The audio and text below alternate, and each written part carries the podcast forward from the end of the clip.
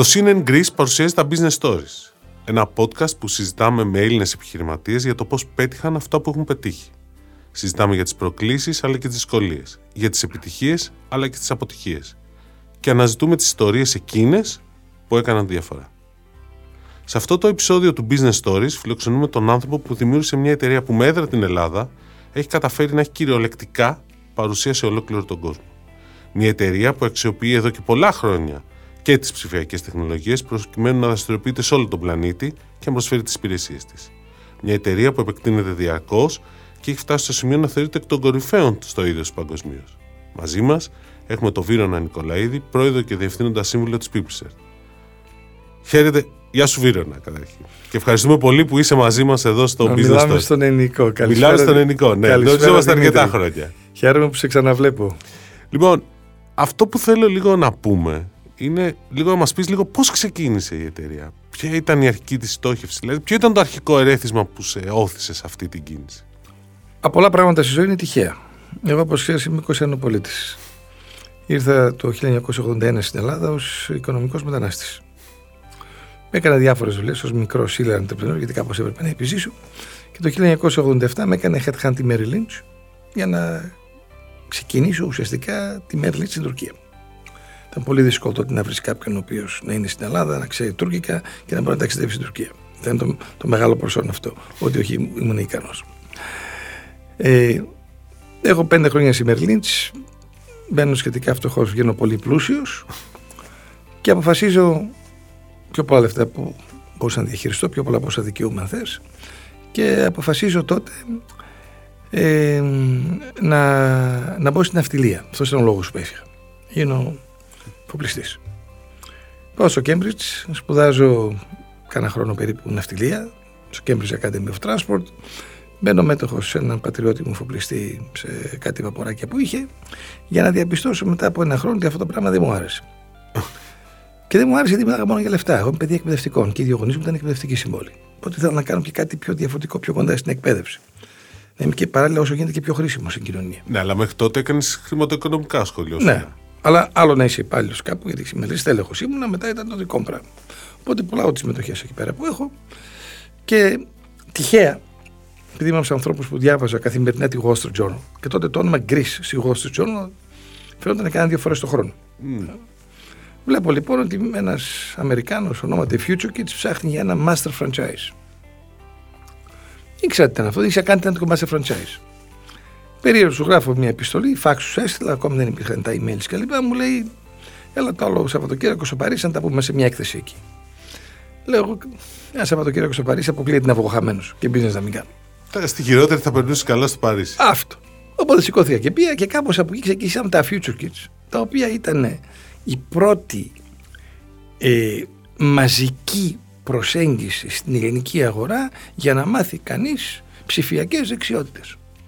Λέγαμε παιδιά από 3 μέχρι 93, ελάτε εδώ να μάθετε υπολογιστές, γιατί χωρίς αυτούς, αν δεν μπορείτε να χειρίζεστε καλά έναν υπολογιστή, δεν μπορείτε να βρείτε καμία δουλειά. Και κάπως έτσι ξεκίνησε λοιπόν και έγινε πολύ επιτυχημένο. Είμαστε το πιο επιτυχημένο per capita παγκοσμίως. Και μια μέρα έρχεται κάποιος και μου λέει: Ρε, εσύ έχεις τόσο 15.000 μεθέ έχει εδώ πέρα. Γιατί δεν τους πιστοποιεί αυτούς; Λέω: Τι είναι αυτό πάλι; Α, μου λέει: Δεν ξέρεις το ECDL. Όχι, λέει, δεν το ξέρω. Εφρόντισα να το μάθεις, μου λέει. και εγώ φρόντισα λοιπόν, το έμαθα, έστειλα στο ίδρυμα έξω, αλληλογραφήσαμε και τελικά κάπως έτσι ξεκίνησε το ECDL, που ήταν επιστοποίηση βασικών δεξιοτήτων, το 2000 πια, που μέχρι το 2008 πηγαίναμε τρένο. Εξαιρετικά καθαρό μαγαζί, μηδενικός δανεισμός, εξαιρετικά κερδοφόρο. Κάθε χρόνο ανεβαίναμε 30% και δουλεύαμε 30% κερδοφορία επί των εσόδων μας. Και έρχεται μετά το 9 που βλέπω εγώ σχετικά λίγο πιο νωρίς, βοήθησε και η εμπειρία στη Mary Lynch, ότι τα πράγματα γίνονται πολύ δύσκολα. Στο μεταξύ εμείς είχαμε μεγαλώσει. Είχαμε ξαπλωθεί στην Κίνα, θηγατρική στην Κίνα, θηγατρική στην Τουρκία. Είχατε ήδη φτάσει σε αρκετές χώρες. Ναι, θηγατρική στην Πορτογαλία, θηγατρική στην ε, ε, Βόρεια Μακεδονία και σε κάτι δύο χώρες ακόμη, Κύπρος κλπ οι οποίες όμως ακόμη δεν είχαν αναπτυχθεί όσο πολύ. Δηλαδή, ο αιμοδότης όλων αυτών ήταν η Ελλάδα ακόμη. Βλέποντας λοιπόν ότι εγώ ότι η Ελλάδα θα έχει πολύ μεγάλη δυσκολία. Αλλάζουμε το business model, κλείνουμε όλες τις θηγατρικές έξω, μαζευόμαστε στην Ελλάδα, αρχίζουμε να δουλεύουμε 24-7-3-65 και ψάχνουμε πλέον για νέες πιστοποιήσεις οι οποίες να έχουν παγκόσμια διείσδυση και κάπως έτσι μετετράπει το παλιό ECDL, αυτές οι καλές εξαιρετικές υπηρεσίες που πουλάγαμε, στην ε, PeopleCert, ε, που σήμερα πια είναι ένας από τους δύο-τρει μεγαλύτερους παγκόσμιους ηγέτες στον χώρο της πιστοποίησης που έχουμε ξέρω εγώ, πάνω από 700 πιστοποιητικά. Και έχετε και πάρα πολλούς εργαζόμενους. Έχετε πόσο Έχουμε 700 εργαζόμενους περίπου full time σήμερα, από τους οποίους 550 περίπου στην Ελλάδα, 100 στην Αγγλία, 50 σε διάφορες άλλες χώρες. Χόντρα έχοντα τα νούμερα αυτά. Και έχουμε και περίπου 10.000 άτομα παγκοσμίως on a part-time basis. Οι οποίοι είναι αυτοί οι οποίοι όταν κάνουμε εξετάσεις είναι αυτοί οι οποίοι εμπλέκονται στην εξεταστική διαδικασία. Ποιες ήταν οι αρχικές δυσκολίες, οι προκλήσεις δηλαδή, και τι θα κάνεις διαφορετικά τώρα που έχεις την εμπειρία; Πότε τοποθετούμε την αρχή; Α ας πούμε, όταν ξεκίνησες με τα Future Kids, ίσως. Και μετά μπορείς να μου πεις και για την ECDL, δεν ξέρω. Ε, στο ECDL ήταν πιο εύκολα τα πράγματα. Είχες την εμπειρία από τα Future. Ναι, γιατί πατήσαμε πάνω στην επιτυχία από τα Futures και από την πρώτη χρονιά ήταν εντυπωσιακά κερδοφόρα. Το 2000, πρώτη χρονιά, 7 μήνες κερδοφόροι. 2001, δεύτερο, 12 μήνες πολύ κερδοφόροι. Που δεν είναι συνηθισμένο όταν κάνεις μια καινούργια δουλειά. Τα πρώτα 2-3 χρόνια, Είναι άντε να δύσκολο. φτάσεις break και μετά. Ε, η μεγάλη δυσκολία, κατά την άποψή μου, στην Ελλάδα ειδικά, είναι να μπορέσεις από μικρός να γίνεις μεγάλος. Δηλαδή αυτό που έχω παρατηρήσει είναι ότι στην Ελλάδα λεφτά κερδίζουν ή οι πολύ μικροί. Δεν έχουν έξοδα. Καμιά φορά δεν δείχνουν και τους τα έξοδα. Ε, οπότε πφ, βγάζουν λεφτά και αυτά είναι τα λεφτά που δεν τα καταλαβαίνει κανείς και πάρα πολύ. Όταν αρχίζεις να μεγαλώνεις μέχρι 10, 20, 30 άτομα προσωπικό, εκεί αρχίζεις συνήθως να δουλεύεις για τους υπαλλήλους για την εφορία. Δεν έχεις το κρίσιμο μέγεθος ακόμη και συνήθως είναι μια δύσκολη περίοδος. Όταν φτάσεις τα 40-50 άτομα προσωπικό, μετά αρχίζεις και γίνεις μια κονική επιχείρηση. Γιατί έχεις μια ομάδα. Σου φύγει ένας, δεν τρέχεις, έχεις τον δεύτερο πάντοτε.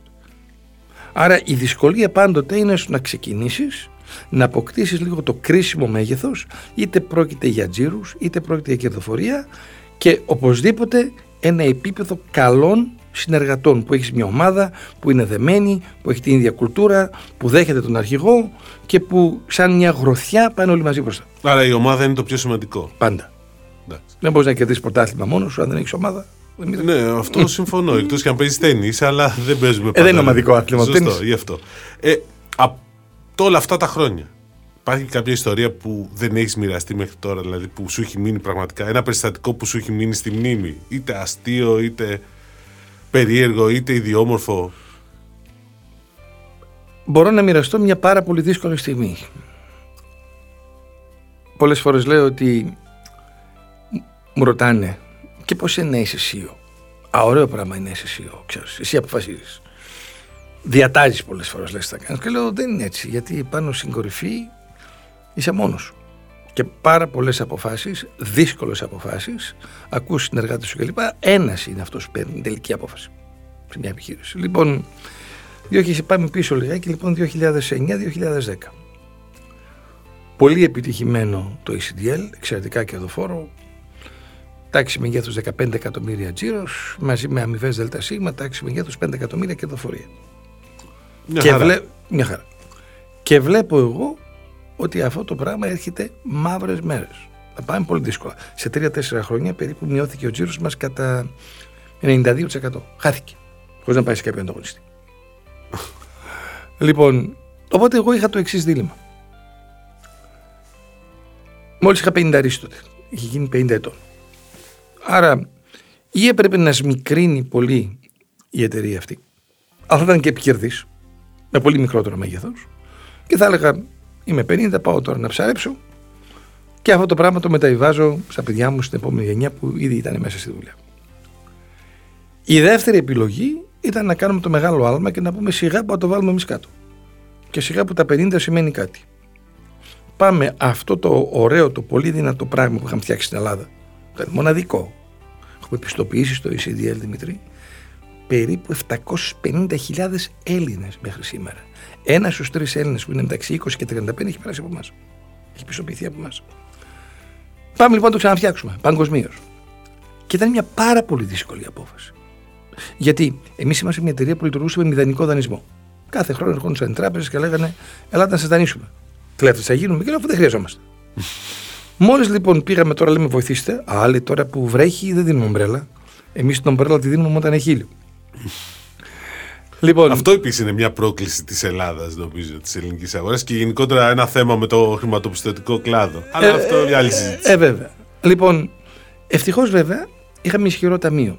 Δεν τα είχαμε μοιράσει τα λεφτά τα οποία κερδίσαμε δεξιά και αριστερά. Με αποτέλεσμα, θυμάμαι ακόμη τις συζητήσεις με όλους μας τους συνεργάτες που σχεδόν όλοι μου λέγανε είσαι τρελός. Και εγώ είπα, παιδιά, θα πάμε όλοι μαζί και θα τα καταφέρουμε. Ήταν μια πολύ δύσκολη διετία μέχρι αρχές του 2014. Αισθανόμουν δηλαδή ότι ξέρεις, οδηγώ ένα τσίκο ετσέντο και προσπαθώ να προσπεράσω μια ταλίκα και από την άλλη πλευρά έχετε μια άλλη ταλίκα. Και στην προσπέραση τώρα έχεις δύο επιλογές. Θα πατήσεις τέρμα γκάζι, τέρμα φρένο. Οπότε πατήσαμε τέρμα γκάζι, κάναμε το σταυρό μας και τελικά μας βγήκε. Θα μπορούσε να μας είχε βγει κιόλας. Πόσο Κάτσε, υπήρξαν στιγμές εκείνη, εκείνη την περίοδο που είπες Μήπως έκανα λάθος; Ε, βέβαια. Ε, βέβαια. Και πώς πήρες την. και πώς συνέχισες; Γιατί υπάρχει και κόσμος που εκεί πέρα λέει κάνω, Έκανα λάθος, OK, okay, τα παίρνω όλα πίσω. Ξέρεις, κάνει πισωγύρισμα. Ή είχε φτάσει σε ένα σημείο που δεν μπορούσες να κάνεις πίσω; Ναι, νομίζω ότι συνέχισε να πιστεύω ότι αυτό το πράγμα είναι σωστό παρά τις όποιες αμφιβολίες. Συνέχισε να πιστεύω ότι αυτό το πράγμα είναι σωστό. Θυμάμαι δηλαδή Κάνουμε μια χριστουγεννιάτικη γιορτή, πρέπει να ήταν αυτή το 12, 13. Μαζεύουμε τον κόσμο, τους υπαλλήλους πάντοτε. Δύο γιορτές κάνουμε τη Χριστούγεννα και μια πρωτοχρονιά. Και ένας κύριος που είχαμε εκεί, ο οποίος έκανε τις τοποθετήσεις των επιτηρητών. Το θυμάμαι να λέει σε κάποιους άλλους συναδέλφους. Ρε παιδιά, λέει, αυτό που πάμε να κάνουμε τώρα δεν είναι μια από τις βλακίες του Νικολαίδη. αυτό πρέπει να. Δηλαδή, λέει, βάζω έναν επιτηρητή στην Κοζάνη που έχουμε εξετάσει CDL και μετά από 10 λεπτά βάζω ένα επιτηρητή στο Περού. Βάζω μετά ένα επιτηρητή στη Θεσσαλονίκη και μετά βάζω ένα επιτηρητή στη Γερμανία. Κάτι καλά κάνουμε. Αυτό αρχίζει να κουνιέται. Σωστό, γιατί είναι περίεργο για κάποιον στην Ελλάδα. Δηλαδή δεν το είχαμε πάντα αυτό ότι είμαστε τόσο παγκοσμιοποιημένοι. Εσείς όμως το έχετε πετύχει αυτό. Εμείς, εμείς εδώ και πολλά χρόνια ε, Είμαστε σε πάνω από 200 χώρες. 220 χώρες. Κάθε χρόνο κάνουμε εξετάσεις σε 220 χώρες. Υπάρχουν 220 χώρες, δεν ξέρω πώς. Ε, ε, με βάση, τον, με, βάση τον, με βάση τον ΟΗΕ δεν υπάρχουν. Αλλά επειδή εμείς όλα αυτά τα παρακολουθούμε στο Google, πάνω στο Google Maps, ναι, με βάση το Google Maps, τόσες χώρες μας λέει ότι είναι. Ωραία. Τι είδους εταιρεία είστε πλέον; Δηλαδή, επειδή έχετε αλλάξει αυτό το όπως και δηλαδή από ECDL, εντάξει, όλοι οι περισσότεροι γνωρίζουν ε, το ECDL. Μέχρι πριν από ένα χρόνο, μέχρι πριν από 6-7 μήνες, θα λέγαμε ότι είμαστε μια εταιρεία η οποία κάνει πάρα πολλές πιστοποιήσεις σε διάφορα αντικείμενα, κυρίως σε δύο κατηγορίες. Η μία κατηγορία είναι business and IT και η άλλη είναι γλωσσομάθεια. Που έχουμε εξετάσει 26 γλώσσες με πρωτεύουσα την ε, αγγλική γλώσσα.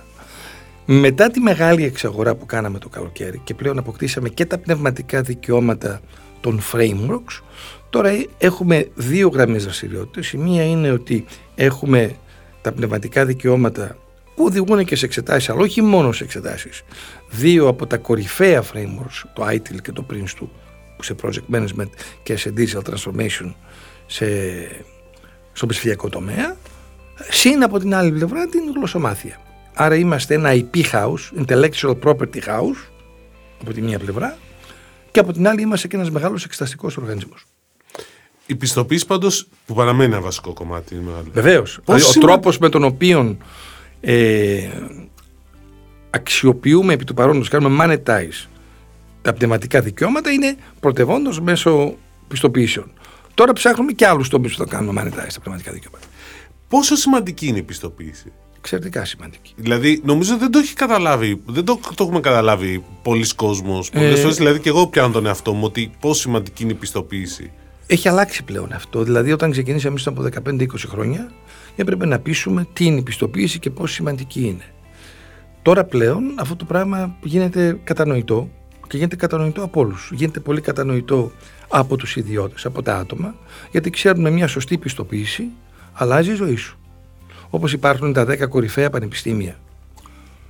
Η λίστα των 10 κορυφαίων πανεπιστημίων, που είναι συνήθως πάντα τα ίδια, ανεξάρτητα ποιος βγάζει τη λίστα. Και γιατί αυτά είναι κορυφαία, γιατί βρίσκεις αμέσως δουλειά άμα τελειώσεις από εκεί, από το Χάρβαρντ για παράδειγμα, και με πάρα πολλά λεφτά. Κατά αντιστοιχεία υπάρχει και η λίστα των 10 κορυφαίων πιστοποιήσεων. Εμάς δύο πιστοποιητικά μας είμαι μονίμως στη λίστα των top 10. Των 10. Άρα λοιπόν οι ιδιώτες το έχουν καταλάβει, πάνε και σπουδάζουν και λένε με αυτή την πιστοποίηση, εγώ θα βρω καλύτερη δουλειά, εγώ θα πάρω πιο πολλά λεφτά. Καλά στο μέλλον. Άρα είναι σημαντική και για αυτό που συζητάμε περί διαβίου μάθησης και του upskilling γενικότερα. Ε, βεβαίως, εκεί είναι η βάση. Δεύτερον, είναι πολύ σημαντικό για τις εταιρείες. Παίρνουν ανθρώπους οι οποίοι όχι δηλώνουν ότι ξέρουν κάτι, κάτι τζαρούχι ορίσει, αλλά το αποδεικνύουν. Εγώ αυτή τη στιγμή έχω πάρει αυτή την πιστοποίηση, αλλά αυτό το πράγμα το ξέρω. Και το ίδιο πράγμα έχει πάει πλέον τώρα και σε επίπεδο κράτους, κρατών παγκοσμίως, αν θέλετε, γιατί και στην Ελλάδα πια όλα τα προγράμματα τα οποία βγαίνουν που επιδοτεί το κράτος έχουν μια πιστοποίηση. Τώρα το πόσο καλή είναι αυτό μπορούμε να το συζητήσουμε. Ε, αλλά τουλάχιστον σε επίπεδο concept ότι πρέπει να υπάρχει πιστοποίηση γιατί με αυτόν τον τρόπο αποδεικνύεται η αξία της εκπαίδευσης ότι ξόδεψα τόσα λεπτά στην εκπαίδευση και δεν πήγαν πεταμένα και να το αποτέλεσμα το οποίο είναι μετρήσιμο αυτό έχει πέρασει. Νωρίτερα είπες ότι απασχολείς 700 άτομα ενώ μόνιμο προσωπικό. Και η απορία γενικώς, και επειδή έχουμε κάνει και στο παρελθόν συζητήσεις, είναι πόσο εύκολο ή δύσκολο είναι να βρεις ανθρώπινο δυναμικό; Στην Ελλάδα. Και με δεδομένο και ότι εσείς χρησιμοποιείτε πολύ ψηφιακές δεξιότητες, πόσο εύκολο να βρείτε τέτοιο προσωπικό. Για κάποιες θέσεις είναι εξαιρετικά δύσκολο. Δυσκολευόμαστε πολύ, ειδικότερα μετά τον Σεπτέμβρη του 2015 έχει αρχίσει να δυσκολεύει τα πράγματα. Να δυσκολεύουν τα πράγματα. Σεπτέμβριο του 2015 μου αρέσει που το ορίζεις. Ναι, το, παρα, το παρακολουθούμε. Δηλαδή, μέχρι τον Σεπτέμβριο, ας πούμε από το 12-13, παρότι τότε δεν ήμασταν σε μούντα να προσλάβουμε ανθρώπους, αλλά κάποιους πήραμε. Για κάθε θέση την οποία ανοίγαμε, μπορεί να παίρνουμε και χίλια βιογραφικά.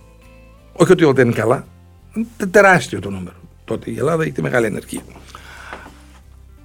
Αυτό άρχισε να βελτιώνεται μετρήσιμα μετά το Σεπτέμβριο του 2015. Ξαφνικά τα νούμερα πέσαν στο μισά. Άρχισε να ανοίγει η αγορά. Σιγά σιγά. Και μετά κάθε χρόνο και χειρότερα.